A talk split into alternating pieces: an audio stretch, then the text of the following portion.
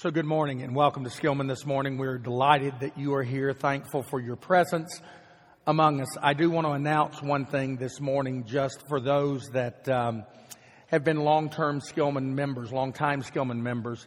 We found out this morning that David Howard, who is one of our former members, passed away over this weekend. David had, um, they found an advanced form of liver cancer it went very, very quickly, and he passed away over the weekend. So, for those of you that know David, Judy, and their family, we want to be sure that uh, we are uh, intentional about serving them during this time. David was an elder at Preston Crest for the last several years, and so as arrangements come to us, we will, of course, pass them along, but our sympathy is extended to that family. So this morning, we're going to continue in our series that we have been calling Reinvent. What does it mean for us to be the church in the modern age? We in our history have talked about our desire to restore New Testament Christianity. What does that really mean? And how do we actually see that playing out as we go about the business and the busyness of life. So this morning we're going to talk about the idea of being reinvented to serve and how we engage the world by being a good neighbor. I will tell you, we're going to spend a lot of time in Luke chapter 10 this morning. So if you would like to go there, I encourage you to go on and turn there in your Bibles or use your electronic devices to go on and get there. So I want to start this discussion this morning by talking about an old farmer who was on one of those Texas farm to market roads, or at least he was pulling out of his farm onto one of those Texas farm to market roads, kind of hilly. He's pulling out in his rig. A mule is pulling his wagon. He's got his dog with him and he's up there doing his business. He pulls out and then as happens sometimes on those roads, here comes this car just blazing down the hill. It doesn't see the rig in time, can't stop in enough time, hits it full force, and you just see things scatter everywhere. The farmer's underneath the wagon, the mule's off somewhere else, the dog that's with them, he's off somewhere else. Things are not good in this situation. This guy's had a DWI. And so he doesn't stick around. He just jets on and moves on down the road. Well, the next car on the hill happens to be the sheriff. And the farmer, as he sees the blue and the red lights going around, he thinks, oh, this is good. the sheriff gets out and he starts really kind of looking and surveying the damage. He comes across the farmer's mule first. Farmer's mule is not in good shape. In fact, he's been mortally wounded. So the sheriff takes out his revolver, he shoots the mule, and puts him out of his misery. The next thing the sheriff comes upon is the farmer's dog. The farmer's dog is in worse shape than the mule. And so the sheriff just shakes his head and he takes his revolver out and he shoots the dog. He comes to where the farmer is trapped under the wagon. And he says, How do you feel? And the farmer said, Never better in my life. Because the truth of the matter is, when people are hurting, sometimes the last person they actually trust to help is somebody that they ought to trust. For the last several weeks, we have been talking about what our one job is as Christians. And we have said in no uncertain terms our one job is we are in the witness business. So in Luke chapter 10, you have this interchange and this question that is asked. The question that comes is, teacher, what's the greatest commandment? And Jesus responds by saying, you're to love the Lord your God with all your heart, soul, mind, and strength. And the second commandment is like unto it. You are to love your neighbor as yourself. And then comes the question from a teacher in the law who is the one who has posed this question anyway. And he asked what I call a bonehead question. Who is my neighbor? I want you to consider that for just a few minutes. I want you to think about who your neighbor actually is. Guys, it's Valentine's Day. Jake's talked about it. Matt and Jennifer talked about it in the communion meditation. In fact, in just a few minutes, as soon as this assembly ends, over in our gym, we're having our Valentine's Day banquet. We're going to honor our senior adults, our young adults, our teens are going to serve in that moment. It's going to be a gorgeous, wonderful event. This is, this is a big day. So I want to tell you guys, if, if, if you, um, if you want to make Valentine's Day work for you, don't have a conversation with your wife that goes something like this. Honey, I know you want me to tell you that I love you. How many times a day do I have to tell you that in order for you to feel loved? I want to say to you, man, if you, if you ask that question, Valentine's Day for you is going to be a fail. It's not going to, in fact, you might as well just, just say 2016 is not going to work well for you. It's, it's a bad start to the year. The trouble is we ask some crazy questions sometimes, but I want you to understand why this one was posed. He's not really interested in Jesus talking about neighbor in the way that Jesus is going to talk about neighbor.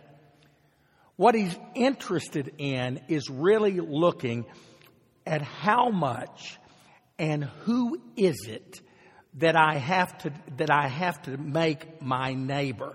How who is it I have to serve and how much do I have to actually serve them in order for everything to work? I want to come back to a term I introduced a few weeks back. It's the term gracism. Because this man, in my opinion, is a gracist. Gracism says, I deserve to be with the Father and you don't. Gracism is not about the color of your skin. It's about the color of your sin. So I want you to think about that. And I want you to hold on to that. And I want to show you how Jesus responds to this question, who's my neighbor? Take a look at this. Let me tell you a story. There was a time when an expert in the Old Testament stood up to test Jesus. Teacher, he asked, what must I do to inherit eternal life? What is written in the law? Jesus replied. How do you read it? He answered, Love the Lord your God with all of your heart and with all of your soul and with all of your strength and with all of your mind, and love your neighbor as yourself. That is correct, Jesus replied. Do this and you will live. He wanted to justify himself. So he asked Jesus, And who is my neighbor? Jesus replied with this story. There was a man going down from Jerusalem to Jericho when he fell into the hands of robbers. They beat him, stripped him of his clothes, and went away, leaving him half dead. A priest happened to be going down the same road. He saw the man and passed by on the other side. So to a Levite came to where the man was, saw him, and passed by on the other side. But a Samaritan, as he traveled, came to where the man was, and when he saw him, he took pity on him. He went to him and bandaged his wounds, poured on oil and wine. He, he put the man on his own donkey, took him to an inn, and took care of him. The next day he took out two silver coins and gave them to the innkeeper. Look after him, he said. When I return, I will reimburse you for any extra expense you may have. Which of these three was a neighbor to the man who fell into the hands of robbers? The expert in law said, The one who had mercy on him. Jesus told him, Go and do likewise.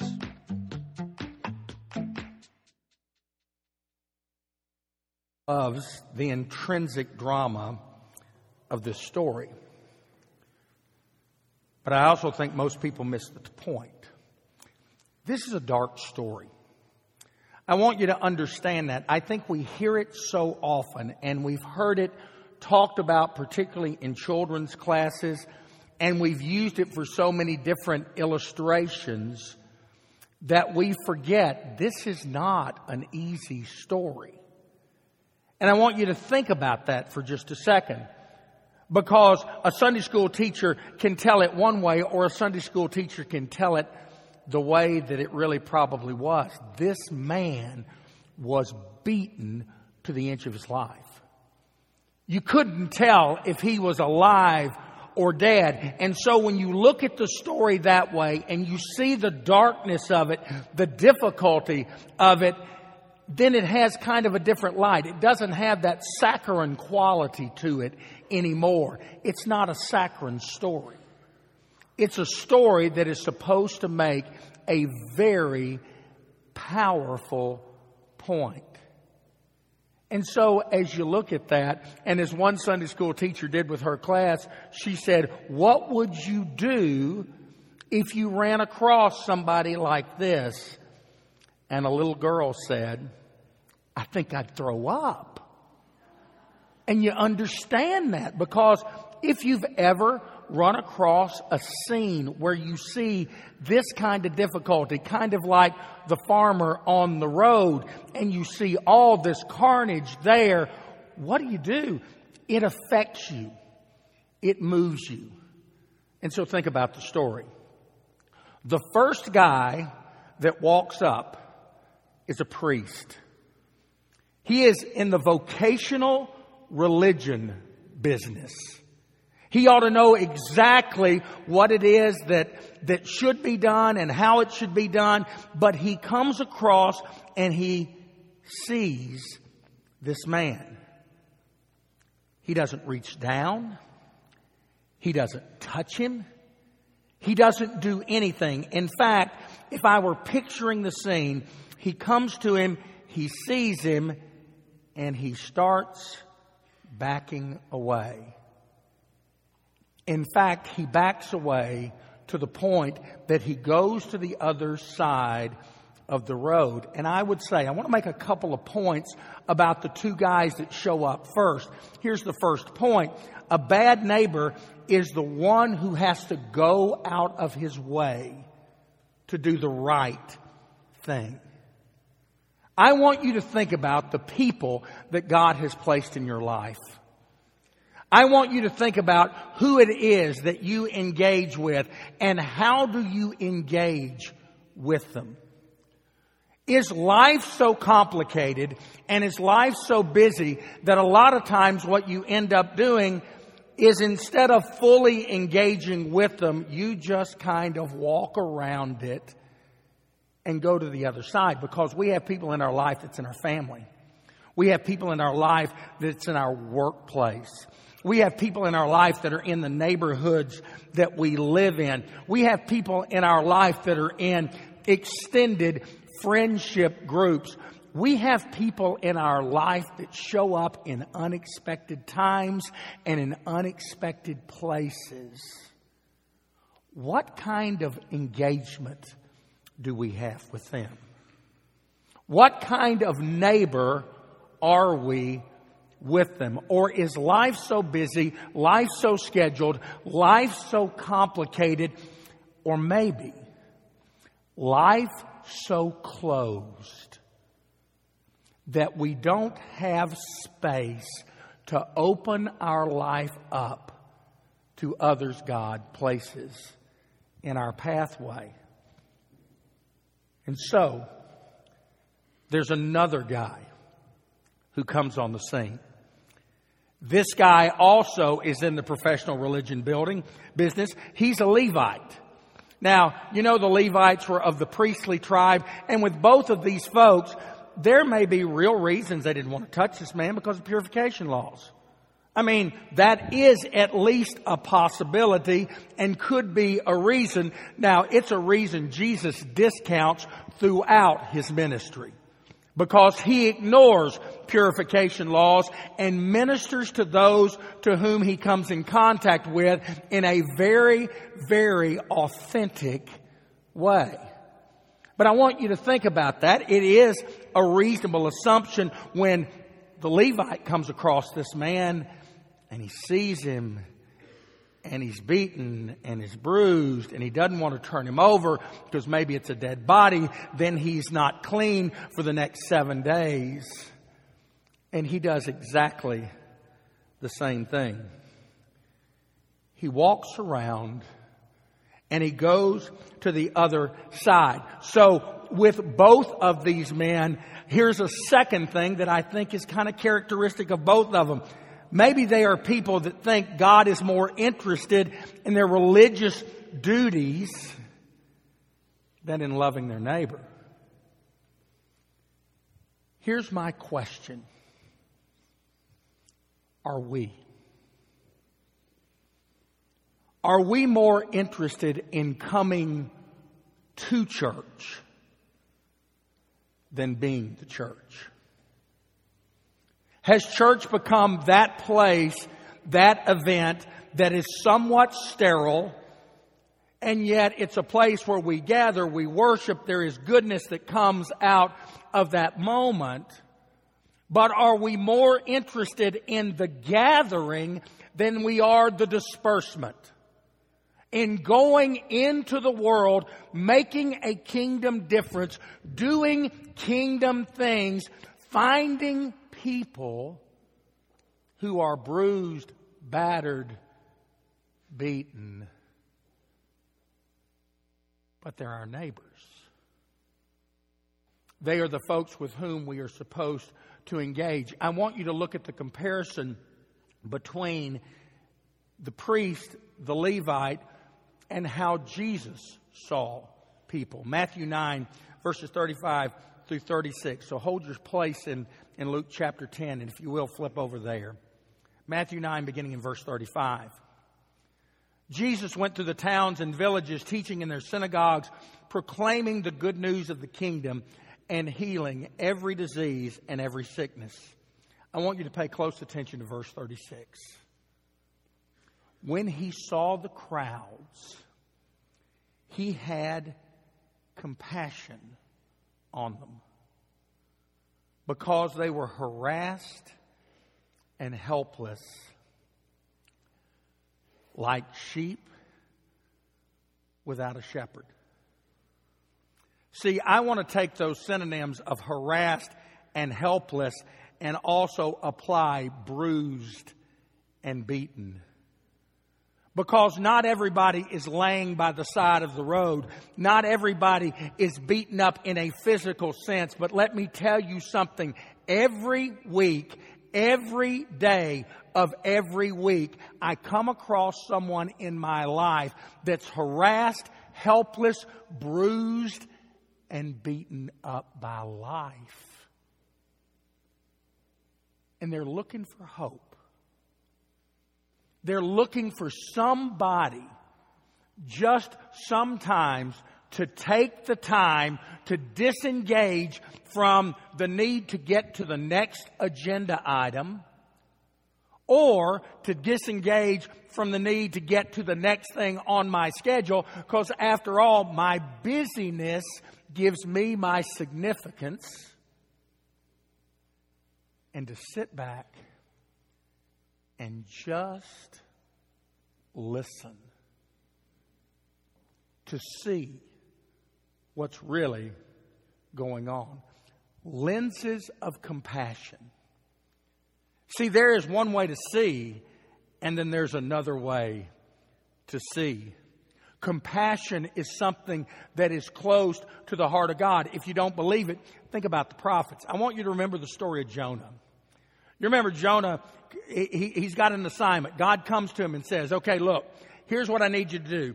I need you to go to Nineveh. I need you to preach to Nineveh. I need you to tell them, unless they repent, they're going to be destroyed, right? So you have this thing that happens.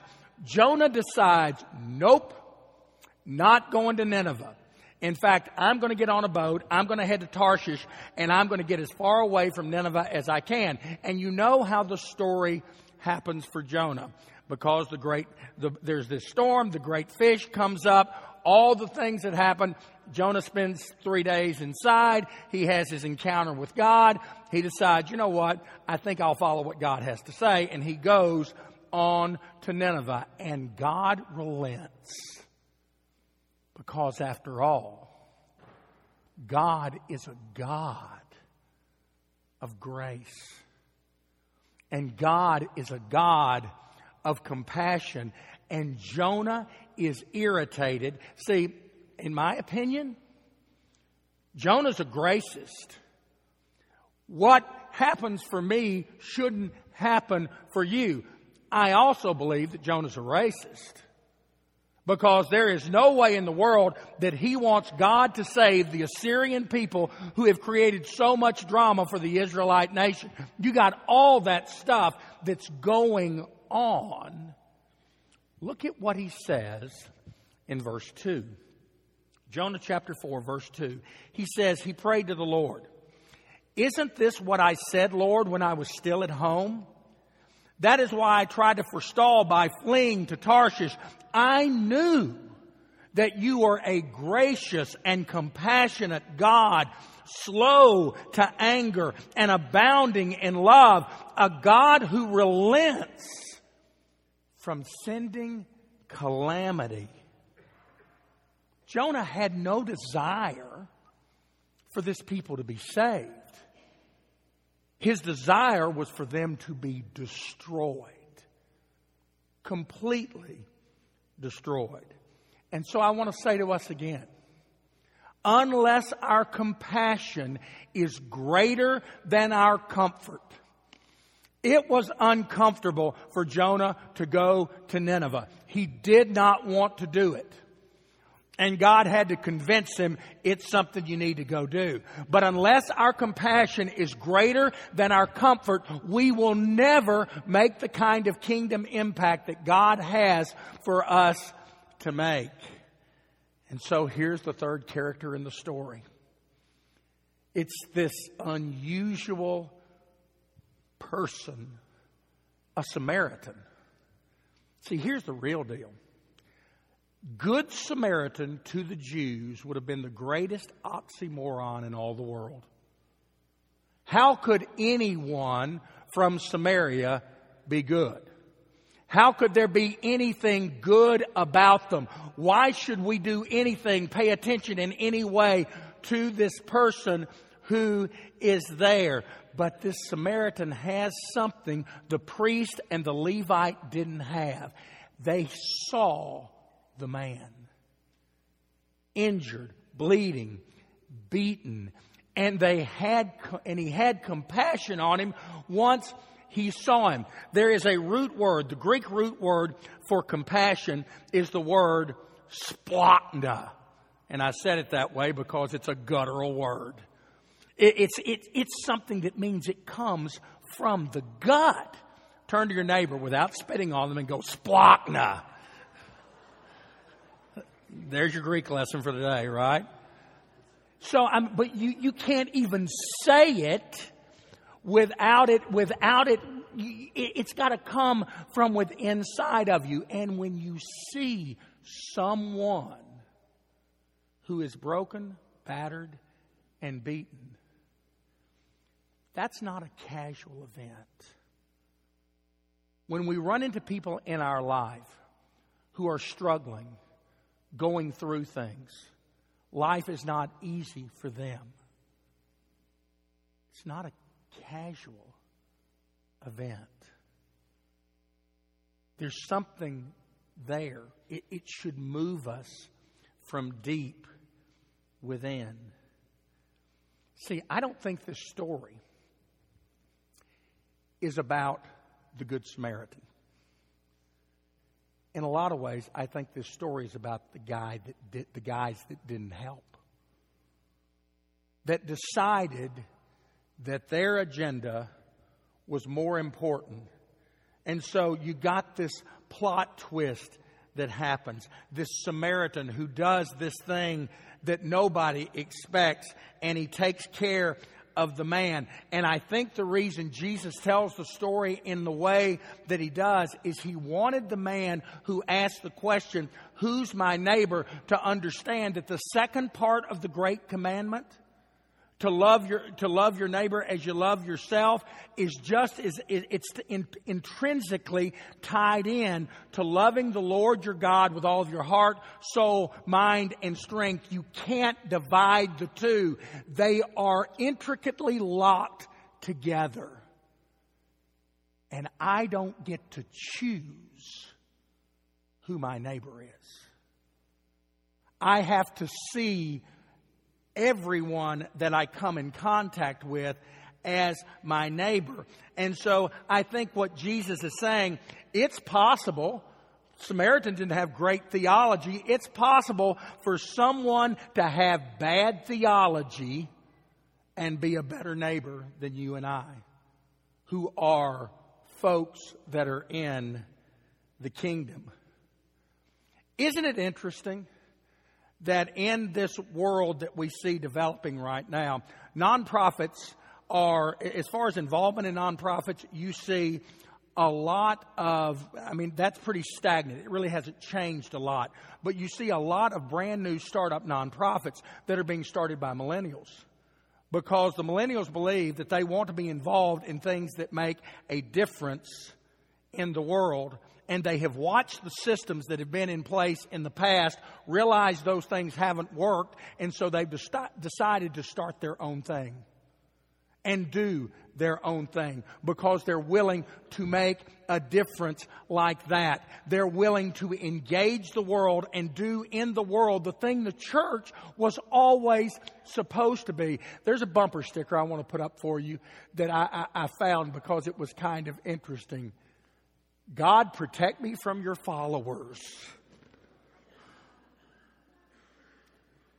Isn't that an interesting take on us? So you got to take that as, hey, they're talking about me.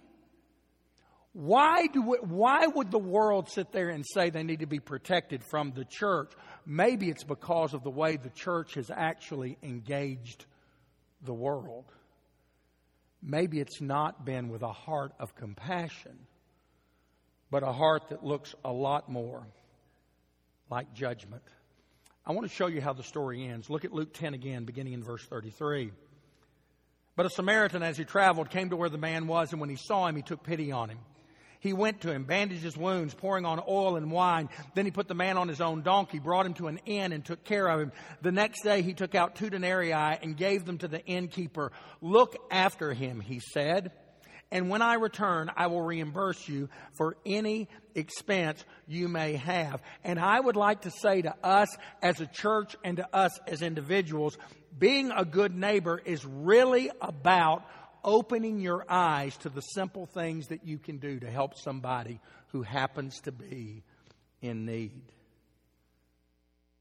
You don't have to solve every problem.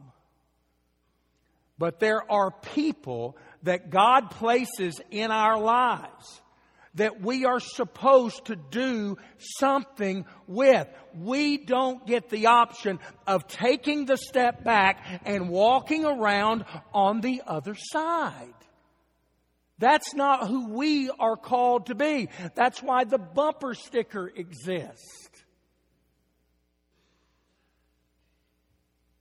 We preach sermons like this, and people go, okay, I guess I'm going to have to go serve in the slums of Nairobi in order to make a kingdom difference. And I want to say that's not what I'm saying at all. If God is calling you to go serve in the slums of Nairobi, go. We will encourage you, pray for you, might even help you go do that. But I think the real deal is the Samaritan didn't give up his life. He didn't give up his life savings if you look at two denarii, it's probably two weeks worth of pay. It was significant. But it wasn't the kid's college fund and it wasn't everything that he had amassed in his life. His life did not completely stop because he encountered the man, but he did what he could do and he did the right thing by the person he came in contact with. So I want to look at three things I think Jesus tells in the story. First, it made the neighbor an irrelevant stranger of no important standing. We don't know anything about the man. We don't know much except he's been beaten. That's it. We just have to respond to that. Second, it showed up the insensitivity of people who should have been the most sensitive. As Jesus told this story, trust me, there were priests and Levites in that crowd listening to what Jesus was saying. And so there is this indictment that basically says, you have to put yourself in the story. Would you have done anything different than they did? Or would you just have gone and done what they did? But here's the third one. It forced the expert in the law to have to conclude by his own admission that the hated Samaritan was the one with the example to be followed. Jesus' concluding statement go and do likewise. I wonder what the heart response that was met with. Because if I've got to go be like that Samaritan, there were some who would say, Not on your life. Not on your life. So I want to challenge us to ask a different question. I told you, I thought the question, who's my neighbor, is a bonehead question. I think we need to start asking the question, won't you be my neighbor? Trust me, Mr. Rogers stole that from Jesus. And it makes us willing and open to look at things in a very different way. It allows us to be available. Here's the thing I think that happens. We get so busy with our life, thinking that we are doing important things, and sometimes those things are religious things. I almost put up a slide that said, quit going to Bible studies and start engaging the world. Because we will study ourselves to death but we'll sit back and let other people suffer while we study. Is study unimportant? Absolutely not. Is it as important to get ourselves involved in the world to go and be the church, dispersed from this place, used by God, filled with His Holy Spirit, and be the kind of people that God can use in real and tangible ways?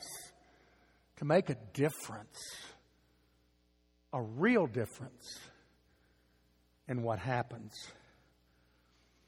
I honestly believe the greatest hindrance to the mission of Jesus is the busyness of his agents. We get so caught up in our own stuff and we convince ourselves it's so important. Trust me, that happens to me on a regular basis. I live by a list, I live by a calendar. And I've had to get good with praying God, change my calendar, change my list. Let me see who you're calling me to see. Let me do what you're calling me to do. George Bernard Shaw stated the worst sin we can commit toward our fellow creatures is not to hate them, but to be indifferent toward them. So I want to go back to mission and vision as we close this sermon. We've spent a lot of time here with vision because it's about the great it's a great commandment love God, love each other, and love our world. But the mission to call all people to be fully devoted followers of Christ is something I don't want us to miss. Last week we talked about worship and we, the week before we talked about community and we talked about how sometimes we've gotten so consumed with the form that we have forgotten the heart. Hear me say, I don't think form is unimportant, but I think heart and the heart of the gospel is the thing. Trust me, I don't think people are necessarily drawn to us by our forms, but they are drawn when they see us do kingdom things. They are, they are, they are drawn when they see us move in kingdom ways. And so I found this quote from Roman Emperor Hadrian, first century. I want you to see how, quote unquote, pagans saw this first century church. Look at these words. See how they love one another. They never fail to help the widows. They save the orphans from those that will hurt them. If they have something, they freely give to those who have nothing. If they see a stranger, they take him home as if he were a brother. And I ask you, aren't you moved by that? Aren't you moved when you see the church that way? Where the church is not interested in what happens as it gathers near as much as what happens as it disperses. That it goes into the world that, that we use the things that God has given us, the resources that are at our disposal, the things that we have to make a kingdom difference in the world. We don't need to talk about coming to church. We need to talk about being the church. Our mission comes from the Great Commission that we're to go into all the world and make disciples, baptize them in the name of the Father, the Son, and the Holy Spirit. Our vision comes from that great commandment. We have a great commitment to the great commission and the great commandment. That is who we are called to be. In the words of Steven Curtis Chapman, are we willing to forsake all? for the sake of the call. So this morning, if you have never taken that step, if you have never decided that Jesus needs to be your Savior, Jake and I will be down front. We'll be glad to visit with you. Our elder couples will be around the room. They would be glad to visit with you. But as time for prayer happens, and I hope you engage with prayer time. I hope you go to these men and women and let them pray for you, let them bless you. This room is full of needs, full of difficulties, full of life circumstances. There are people in this room that are harassed, helpless, broken, and bleeding because that's what life does.